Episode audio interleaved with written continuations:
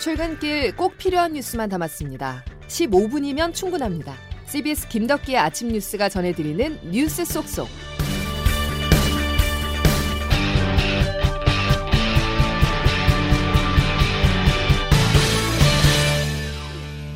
여러분 안녕하십니까. 5월 26일 김덕기 아침 뉴스입니다. 북한이 레드라인을 넘었습니다. 새 정부 출범 보름 만인 어제 두 종류의 미사일을 시험 발사했는데요. 남측을 포함해 일본과 미국 본토까지 겨냥한 미사일 섞어 쏘기를 처음으로 감행했습니다. 여기서 끝이 아닙니다. 대통령실은 북한의 7차 핵실험이 임박했다고 밝혔습니다. 첫 소식 장규석 기자입니다. 어제 새벽 6시 북한이 대륙간 탄도미사일을 포함해 세 발의 탄도미사일을 쏘아 올리자 윤석열 대통령은 1시간 반 뒤인 아침 7시 35분 자신이 직접 주재하는 첫 국가안전보장회의를 열고 한미 간에 합의된 확장 억제 실행력과 한미연합 방위태세 강화 등 실질적 조치를 이행하라고 지시했습니다. 이에 우리 군과 주한미군은 연합 지대지 탄도미사일 실사격으로 4년 10개월 만에 공동 대응에 나섰습니다. 한미 국방 외교 장관들은 각각 전화 통화를 통해 북한 추가 도발에 대비한 전략 자산 전개, 유엔 안전보장이사회 차원의 추가 대북 제재 방안을 논의했습니다. 북한 도발 대응과 억제를 위해 한미 국방 외교 채널이 동시에 가동된 겁니다. 북한의 7차 핵실험이 곧 재개될 가능성이 있다는 한미 정보 당국의 탐지 정보도 언론에 공개됐습니다. 북한 도발에 대해 한미 공조를 강화하며 동시에 경각심도 높이는 문재인 정부 때와는 확실히 결이 달라진 모습입니다. 윤석열 정부의 강경 기조를 확인한 북한이 실제 핵실험으로 2018년 4월 이후 지켜왔던 핵실험과 ICBM 발사 모라토리엄을 완전 파기할지 여부가 주목됩니다. 강대강 국면에 한반도를 둘러싼 영내 긴장이 한층 높아질 것이 예상되면서 윤석열 정부의 대북 정책은 초반부터 중대한 시험대에 올랐습니다. CBS 뉴스 장규석입니다. 미국 정부는 북한의 미사일 도발에 유엔 안보리를 통한 대북 추가 제재 강행 카드로 맞불을 놓았습니다. 조만간 미국 주도로 마련된 대북 추가 제재안을 표결할 것으로 보이는데요. 하지만 상임 이사국인 중국과 러시아가 거부권 행사에 채택을 저지할 가능성도 제기됩니다. 워싱턴에서 권민철 특파원입니다. 어제 북한 미사일 발사 이후 미국은 한일 두 나라와 연쇄 전화 접촉을 갖고 상황을 공유했습니다. 그러나 매번 그래왔던 것처럼 규탄과 대화 촉구 외엔 뾰족한 수가 없습니다. 다만 유엔을 통해 2017년 이후 새로 부과되지 않아온 대북 제재를 추진하기로 했습니다.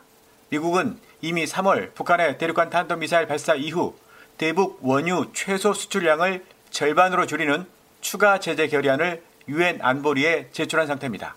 이 제재안 표결을 강행하겠다는 겁니다.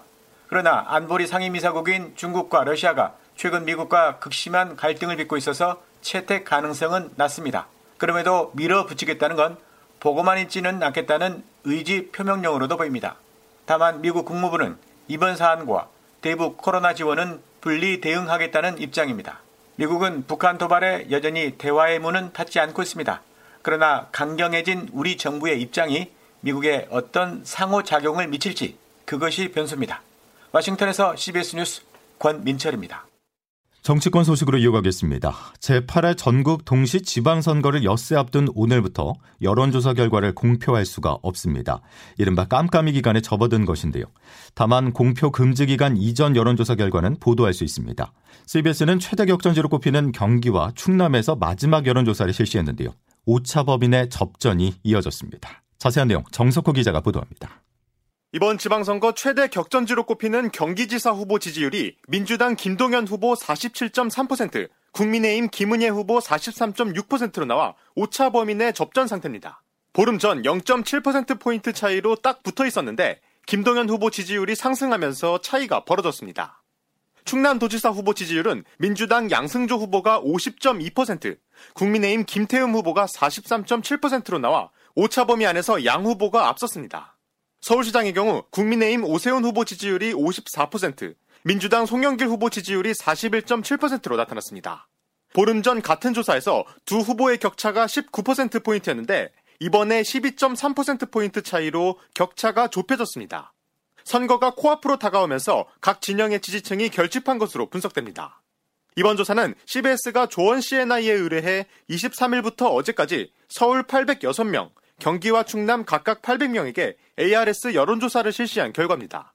표본 오차는 95% 신뢰 수준의 플러스 마이너스 3.5%포인트입니다. 자세한 사항은 중앙선거 여론조사 심의위원회 홈페이지를 참고하면 됩니다. CBS 뉴스 정석구입니다. 선거를 딱 일주일 앞두고 더불어민주당 내 갈등이 폭발했습니다. 박지원 공동 비상대책위원장의 그제한 대국민 사과가 시작이었는데요. 정말 많이 잘못했습니다. 저 박지원을 믿어주십시오. 여러분께서 이번 지방선거에 기회를 주신다면 제가 책임지고 민주당을 바꿔나가겠습니다. 어제는 화력이 더 센 발언을 내놨습니다. 당주리인 운동권 출신들을 정면 겨냥해서 86그룹의 사명은 끝났다며 퇴장을 주문했는데요.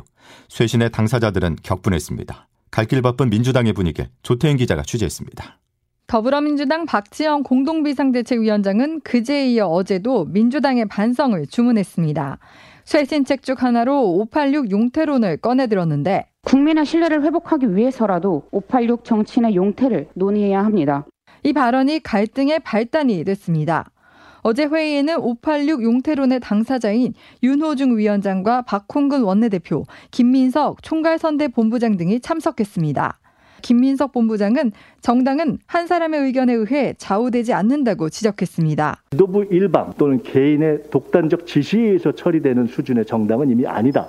이어진 비공개 회의에서는 책상을 치는 소리와 고성이 오가는 등 갈등이 폭발했습니다.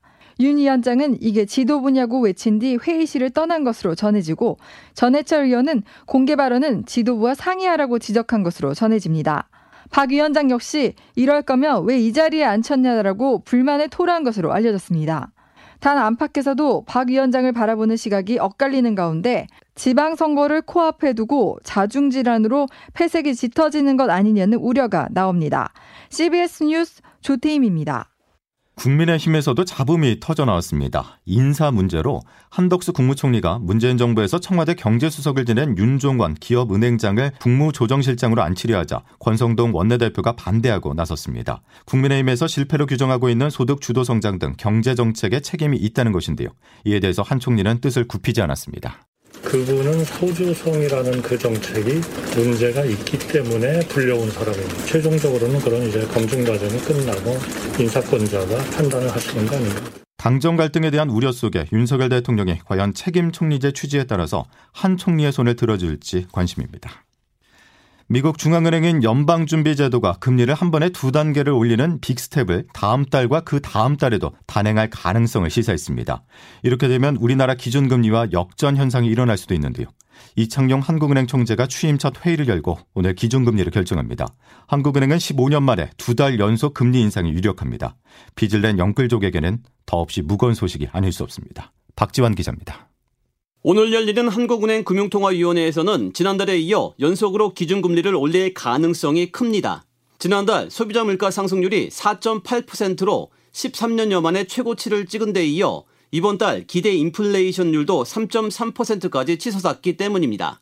기대 인플레이션율은 물가 상승을 견인하는 선행 지표입니다. 지난달 한국은행 이창용 총재의 발언입니다. 저희가 금리 상승을 통해서 이걸 잡으려고 시그널을 미리 주지 않으면 기대 인플레이션이 올라가서 더 문제가 될 수 있습니다. 이에 따라 오늘도 1.75%까지 최소 0.25%포인트를 더 올려 물가 상승을 선제적으로 억제할 것으로 보입니다. 하지만 지난해 8월부터 4차례에 걸쳐 1%포인트나 올랐던 기준금리가 오늘 추가로 인상되면 적자는 빚을 내 집을 산 사람들의 이자 부담은 더욱 커질 것으로 보입니다. 특히 지난 2019년 12월부터 올해 3월까지 은행권보다 금리가 더 높은 제2금융권에서 20대와 30대가 받은 주택담보대출이 크게 늘어 일명 깡통주택 투매 등 사회적 문제가 될 수 있다는 지적도 나옵니다. CBS 뉴스 박주환입니다. 물가가 상승하는 원인 중의 하나는 러시아의 우크라이나 침공 때문이죠. 서방의 제재를 받고 있는 러시아가 에너지에 이어서 식량을 무기화하고 있다는 지적입니다. 국제사회는 전 세계를 인질로 삼고 있는 러시아의 행태에 대해서 우려하고 있습니다. 장성주 기자의 보도입니다. 러시아산 에너지 의존도가 큰 유럽, 우크라이나 침공으로 전 세계적인 제재를 받는 러시아가 천연가스 결제 대금을 루블로 지급하라며 배짱을 부릴 수 있었던 이유입니다. 에너지를 무기화해 전 세계 물가 상승을 부추긴 러시아가 이번에 식량을 인질로 잡았습니다. 전 세계 밀 수출의 약 30%를 차지하는 러시아와 우크라이나의 전쟁으로 밀 가격은 연초 대비 40%나 오른 상황. 이번엔 러시아가 우크라이나의 주요 수출 통로인 흑해 항구 도시들을 봉쇄하고 화물선 출항을 막고 있습니다. 여기에 전 세계 주요 곡물 생산지에 이상 기후가 발생해 작황부진 우려도 커지고 있습니다. 식량 안보를 확보하겠다며 인도가 설탕 수출을 금지하고 인도네시아는 팜유 수출을 한 달여 동안 중단했으며 말레이시아는 닭고기 수출을 막겠다고 발표했습니다. 결국 러시아의 식량 무기화가 전 세계적인 밥상 물가 인상에 나비 효과를 불렀다는 분석입니다. CBS 뉴스 장성주입니다.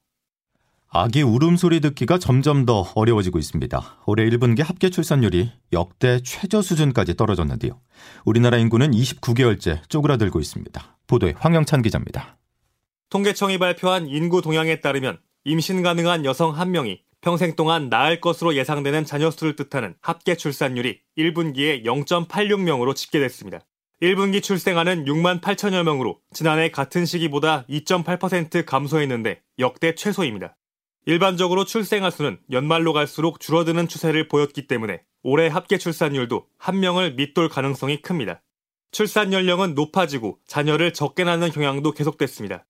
40세 이상 출산율은 4.3명으로 역대 최고치를 기록했고 출생아들이 첫째 아이인 경우는 61.7%로 지난해 같은 기간보다 5.7%포인트 증가했습니다. 1분기 혼인 건수도 4만 5천여 건으로 집계돼 역대 두 번째로 적었습니다. 반면 고령화 추세 속 코로나19 대규모 확산이 겹치며 1분기 사망자 수는 10만 3천여 명으로 급증해 역대 가장 많았고 인구의 자연 감소가 29개월째 이어지고 있습니다. CBS 뉴스 허영찬입니다. 박찬욱 감독의 신작 헤어질 결심이 제75회 칸 국제영화제에서 외신들의 호평을 받고 있습니다. 자연스럽게 칸이 사랑한 남자 박찬욱 감독의 수상 여부에 관심이 모아집니다. 양승진 기자가 보도합니다. 현지 시간으로 지난 23일 칸 국제영화제에서 박찬욱 감독의 신작 헤어질 결심이 공개됐습니다. 경쟁 부문 진출작 21편 중 절반 정도가 공개된 가운데 전 세계 11명의 평론가들은 헤어질 결심에 가장 높은 점수를 줬습니다. 지난 2004년 올드보이로 2등상인 심사위원 대상을 받으며 처음 칸의 문을 두드린 박찬욱 감독은 이번이 네 번째 칸 경쟁 부문 진출입니다. 늘 해온 이야기의 연장선에 있고요. 창작자 입장에서는 전 작품들과 다르다는 말은 참 반갑습니다. 외신들의 호평이 쏟아지면서 황금 종료상에 가장 근접한 작품이라는 국내외 평가가 나옵니다. 2019년 봉준호 감독의 기생충처럼 최고 평점과 황금 종료상을 동시에 받을 수 있다는 겁니다. 하지만 언론사들의 우호적인 반응이나 높은 평점이 반드시 수상으로 이어지지 않는 경우도 많아 예단하기는 쉽지 않습니다. 영화 헤어질 결심은 변사 사건을 수사하게 된 강력계 형사와 사망자 아내의 사랑 이야기를 그린 작품으로 다음 달 29일 극장가를 찾습니다. CBS 뉴스 양승길입니다. 김덕기 아침 뉴스 여러분 함께하고 계십니다. 이제 기상청 연결해서 자세한 날씨 알아보겠습니다. 김수진 기상 리포터. 네, 기상청입니다. 예, 지금 비 내리는 곳은 없는 거죠? 네, 그렇습니다. 밤사이 곳곳에서 아주 적은 양의 비가 내리기는 했는데요. 현재는 비가 대부분 그친 상태고 오늘 중부지방을 시작으로 남부와 제주도에서도 낮부터는 하늘이 차차 맑아지겠습니다. 다만 오늘 늦은 밤부터 내일 아침 사이 또다시 북쪽 기압골이 지나면서 경기 북동부와 강원 영서 중북부 지역으로는 돌풍과 벼락, 우박을 동반한 5mm 미만의 비가 좀 더 이어질 것으로 보이고요. 그리고 현재 강원 산지와 정선의 강풍특보가 발효 중인 가운데 내일 오전까지 지역으로는 매우 강력한 돌풍이 불어닥치겠습니다. 그리고 그 밖에 중부지방은 오늘 또 내일도 대부분 지역으로 강풍이 계속될 것으로 보이기 때문에 안전사고와 시설물 관리에 각별히 유의하시기 바랍니다. 한편 비가 그치고 난 뒤 오늘 아침 서울 14.1도를 비롯해 중부지방을 중심으로 공기가 부쩍 서늘해졌는데요. 오늘 한낮에도 일시적으로 때이른 더위가 주춤하겠습니다. 오늘 서울의 한낮 기온 23도가 예상되고 원주 24도, 청주, 광주 26도, 대구 28도의 분포로 대부분 어제보다 2도에서 5도 가량 다소 낮겠습니다. 하지만 이번 주말 주일 동안 서울이 29도까지 오르는 등 또다시 더워지겠습니다. 지금까지 날씨였습니다. 직장인이라면 주요하게 봐야 할 판결이 오늘 나옵니다. 일정 연령이 지난 직원의 임금을 깎는 임금 피크제가 현행법을 위반한 것인지에 관한 대법원의 판단인데요. 오늘 결정에 따라서 임금 피크 제도 자체가 흔들릴 수 있다는 관측도 있습니다. 자, 목요일 김덕기 아침 뉴스는 여기까지입니다. 내일 다시 뵙죠. 고맙습니다.